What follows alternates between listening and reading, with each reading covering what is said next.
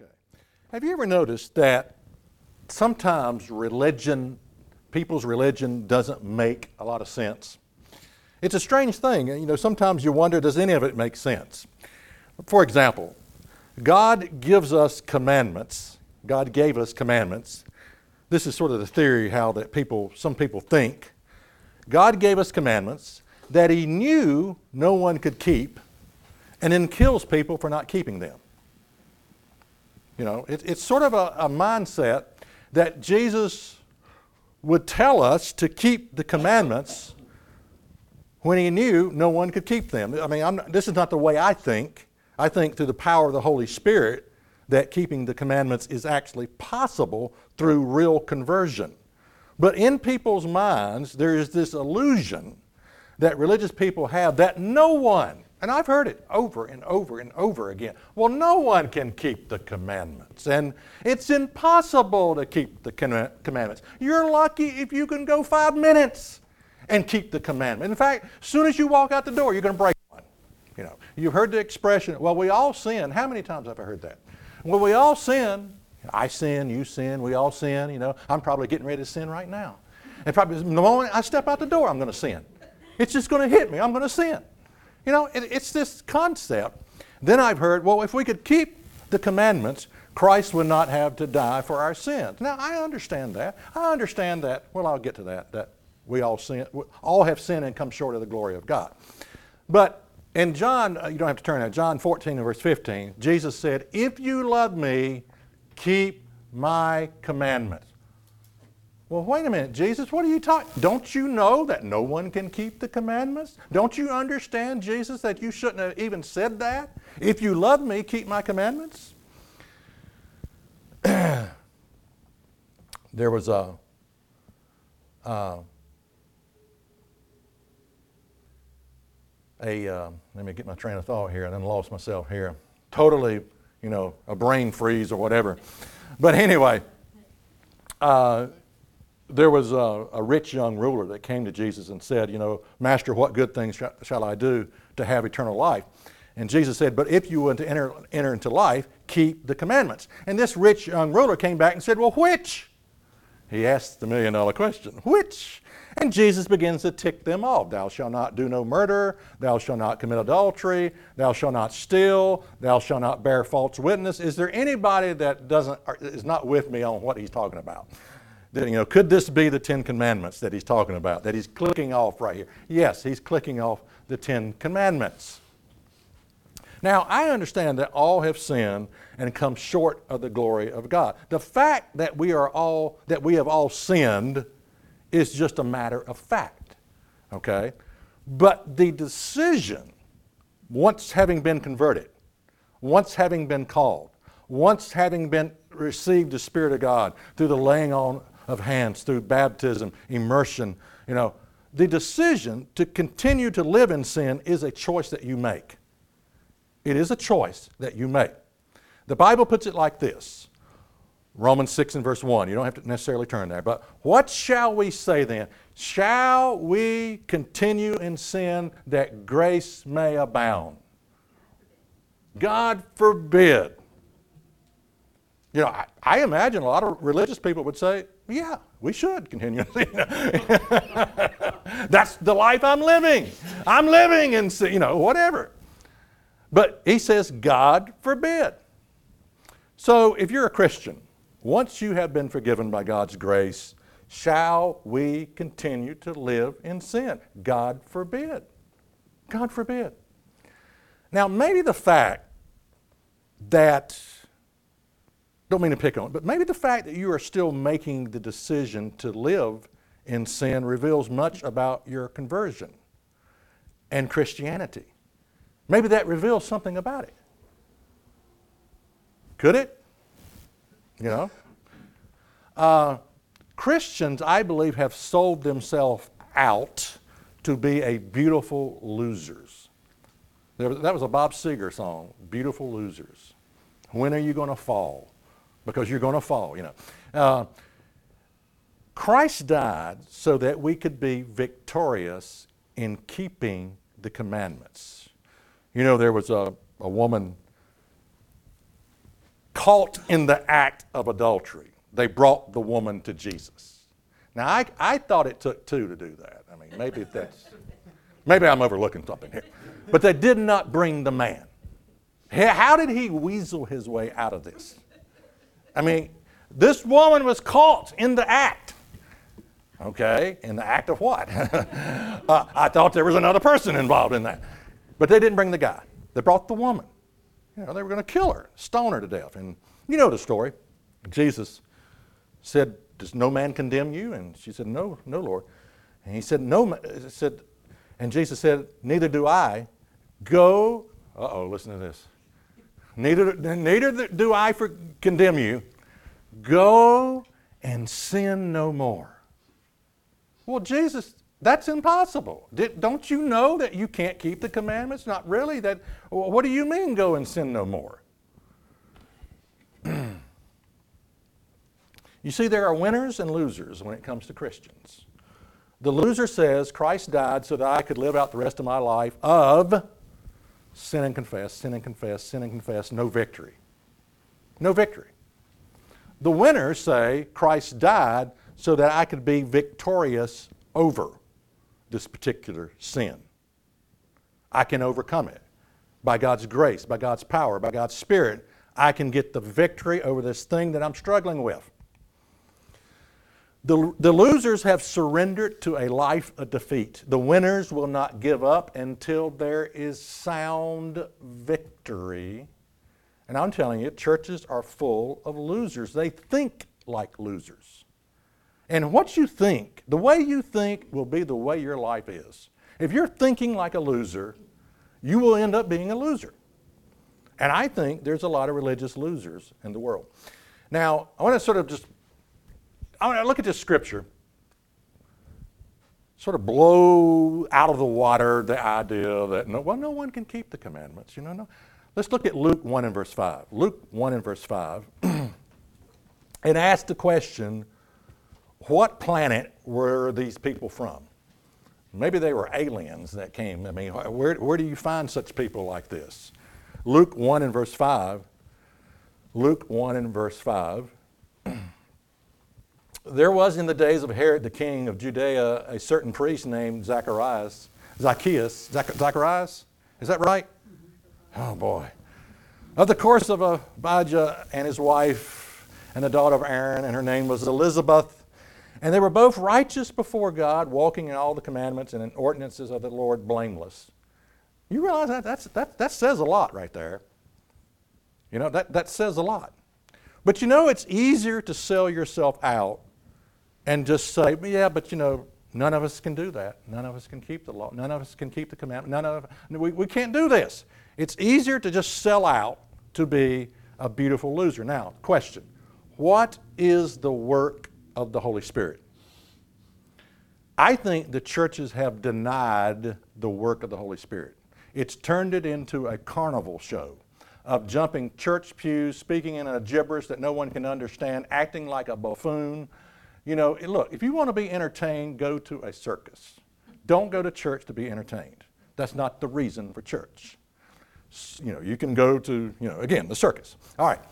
Ezekiel 36 and verse 26, we're asking what is the work of the Holy Spirit. Ezekiel 36 and verse 26 says this It says, A new heart also will I give you, and a new spirit will I put within you, and I will take away the stony heart out of your flesh, Notice that this is like an operation. This is a spiritual operation that God's going to work on us.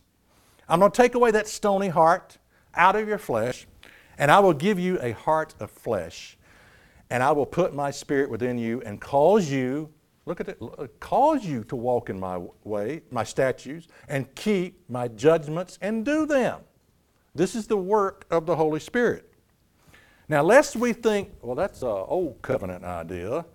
That, that can't be right. Well, let's take a look at Hebrews 10 and verse 16. Hebrews 10 and verse 16 says this. it says, This is the covenant that I will make with them after those days, says the Lord. I will put my laws into their hearts, and in their minds will I write them, and their sins and iniquities will I remember no more. So, this is, okay, the work of the Holy Spirit. Now, A lot of people will say, okay, but yeah, we're, we're saved by grace. I understand that. But what is the work of grace? Let's take a look at the work of grace. Titus 2 and verse 11. Titus 2 and verse 11. Saved by grace. I, I agree with that. You know, undeserved pardon. You don't deserve to be forgiven, but you are forgiven. You mess up, and God forgives you again. But let's look at grace.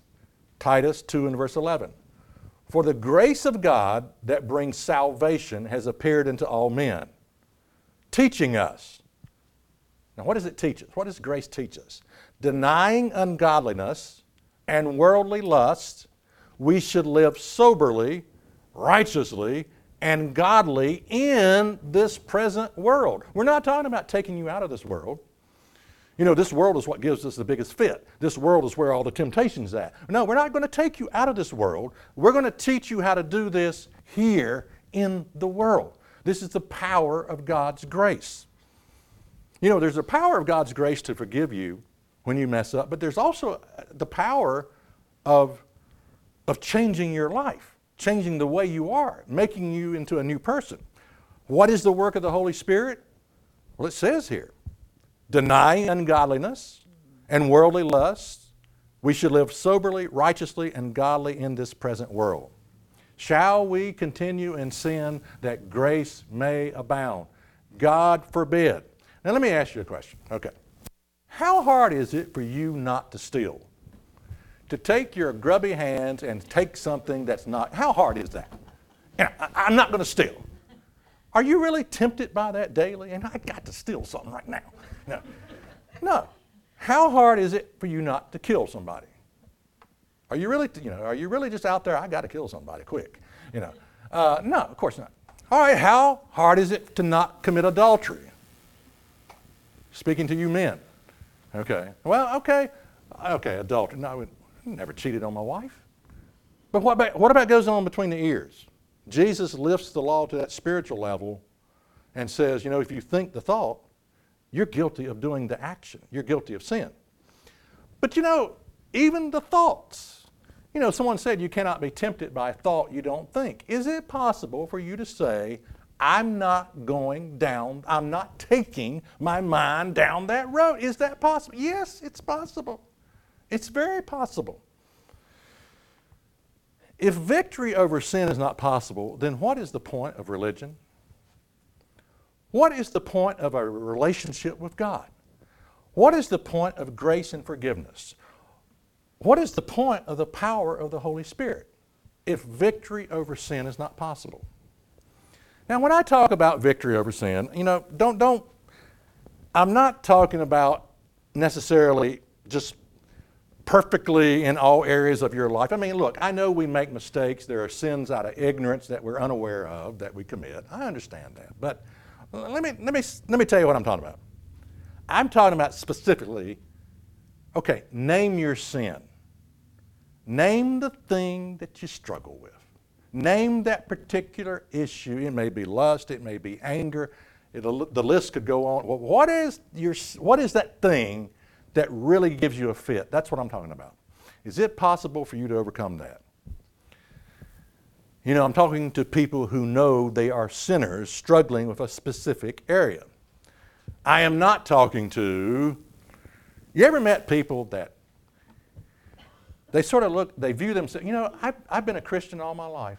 Uh, I was born a Christian. You know, I, I've loved Jesus all of my. I've met so many people like that, and, and they've never struggled with anything.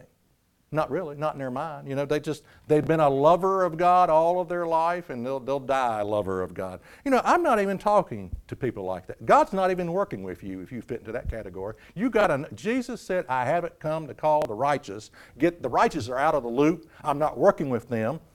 I've come to call the sinner. To, I want sinners. And there's a reason God wants sinners because He's going to change you into a new man you present a challenge to God. God says, I got something to work. I got a dirty, rotten, stinking sinner, and, and he's not fit to be scraped up off the back of a toilet and flushed down it. I want to work with him. That's the one I want to work with. you know, I believe people can be deeply religious and not know that they are sinners. I mean, deeply religious. They can't get enough of church. It's six days a week, twice on Sunday, of just church going. It's conferences. It's a, I can't get enough of religion. And yet they've never come to a point where they know what they are. There is either victory over sin or religion is a forest. It's nothing. It's nothing.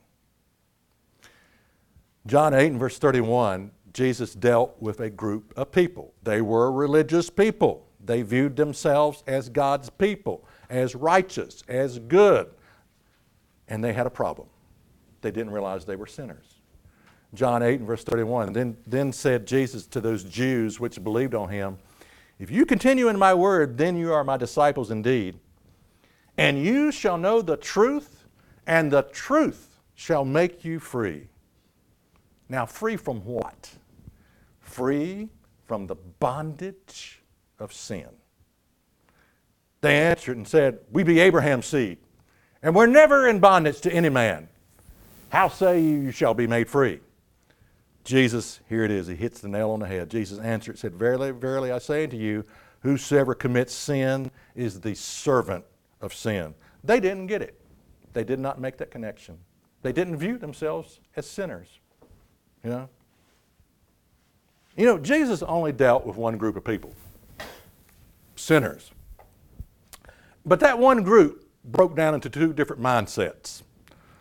One group of people that Jesus dealt with knew they were sinners, the other group did not. They were all sinners. the one group knew it, the other group didn't. So, Whosoever commits sin is the servant of sin. Again, name your sin. What are you struggling with? Do you know that you're a sinner? I got great news. You can obtain freedom. Jesus can make you free. How? Well, it starts by repentance. Repentance of sin.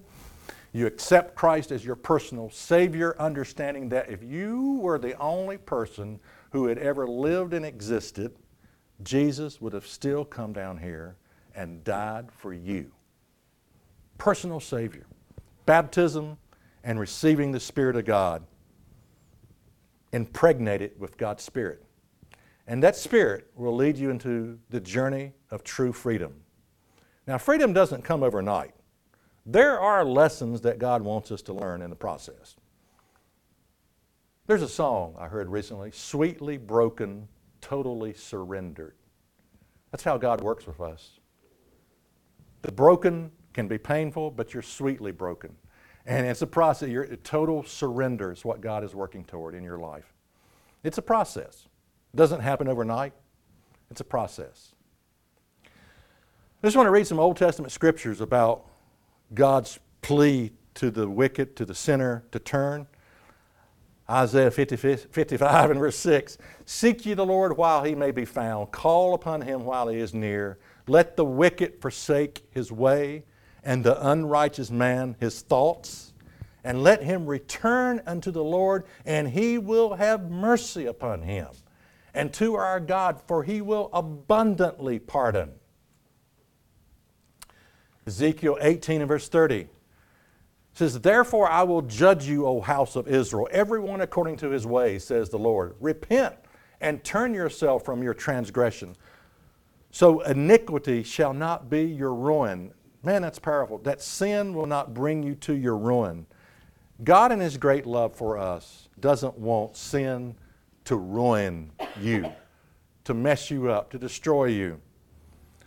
Ezekiel 18 and verse 31 Cast away all your transgressions whereby you have transgressed, and make you a new heart and a new spirit. For why will you die, O house of Israel?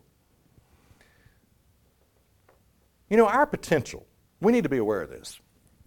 Even, you know, having the Spirit of God, our potential to do bad things is often great. It still can be. Hazael, when told by the prophet that he would become the king of Syria, and would massacre thousands of men and women, said in response, Is your servant a dog that he would do such a thing as that? And yet the prophecy came true. He did just that. He massacred men, women, and children. That story is found in 2 Kings 8 and verse 13. Our potential to be a dog. David, a man after God's own heart, might would have said, Am I a dog that I would go out and commit adultery and have the woman's husband killed to cover my sin? What do you think I am, a dog? Our potential is there, and you need to be aware of it to do bad things, to sin, to fall short. And there's only one way to get rid of our great potential of sin's desire, and that is Jesus Christ can make you free. Now, if we call ourselves Christians, why were you redeemed? Were, we redeemed to live in sin? Absolutely not. Redemption requires transformation. If you're not being transformed by the power of God's Spirit, you've not been redeemed. You have not been redeemed. You know, do we, especially this, as we're nearing this season, do we believe in sin more than God? You know, Adam and Eve, by their choices, revealed they believed in sin. They trusted, you know, that area more than they did God. Today we have tons of religion. We have people flocking to church every weekend, people claiming to be redeemed by the blood, but there is no transformation. Do you see a transformation in America? Do you see us on the right path? Do you see the 450,000 churches that dot our land and the 650,000 preachers in America? Way too many, way too many. and they need to fire about, about 80% of those, uh, maybe 90%, and speak the truth of God's Word. But do we see a nation that is getting closer to God? No, we don't. We don't see that. What does that tell you? It tells you you can't claim to be redeemed without transformation. Mentioned this last week, but when God redeemed the children of Israel from Egypt, they were told to put the blood on their houses, on the side posts of their doors, and they would be redeemed. And but the interesting thing is those people, the Israelites, they would never return to their homes again ain't to need this house no longer. Ain't to live here no more. you're leaving your home, you're leaving your land, you're leaving your king, King Pharaoh, which is a type of Satan, the devil. You're leaving slavery, you're leaving the bondage. You're even, you're, you're, you are going to eat a new kind of food, unleavened bread. You're leaving it all behind because redemption requires transformation. Transform. Now, as we approach renewing our covenant next Sunday, the Bible tells us to examine ourselves. I want to look at this scripture. Let's read this before we close out. 1 Corinthians 11 and verse 27. 1 Corinthians 11 and verse 27. Wherefore, whosoever shall eat this bread and drink this cup of the Lord unworthily shall be guilty of the body and blood of the Lord. But let a man examine himself, and so let him eat of that bread and drink of that cup. For he that eats and drinks unworthily eats and drinks damnation to himself, not discerning the Lord's body. This is why this is such a serious thing. For this cause, many are weak and sickly among you, and many sleep which is a powerful concept. I mean, sickly, and many have died. For what cause? Well, you take this service unworthily without self examination. Without self examination.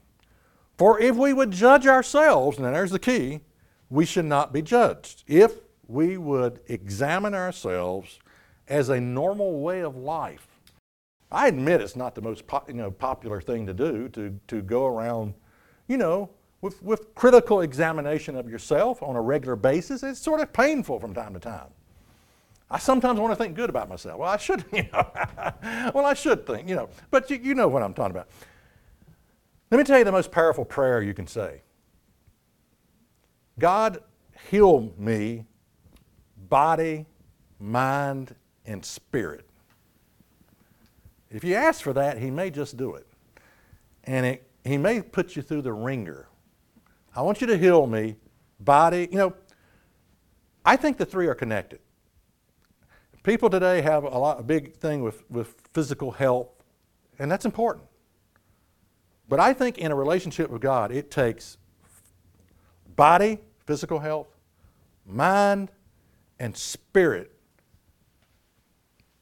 for, to, to truly come into a relationship with God and, and to ask God, God, I want you to heal me, body, mind, and spirit.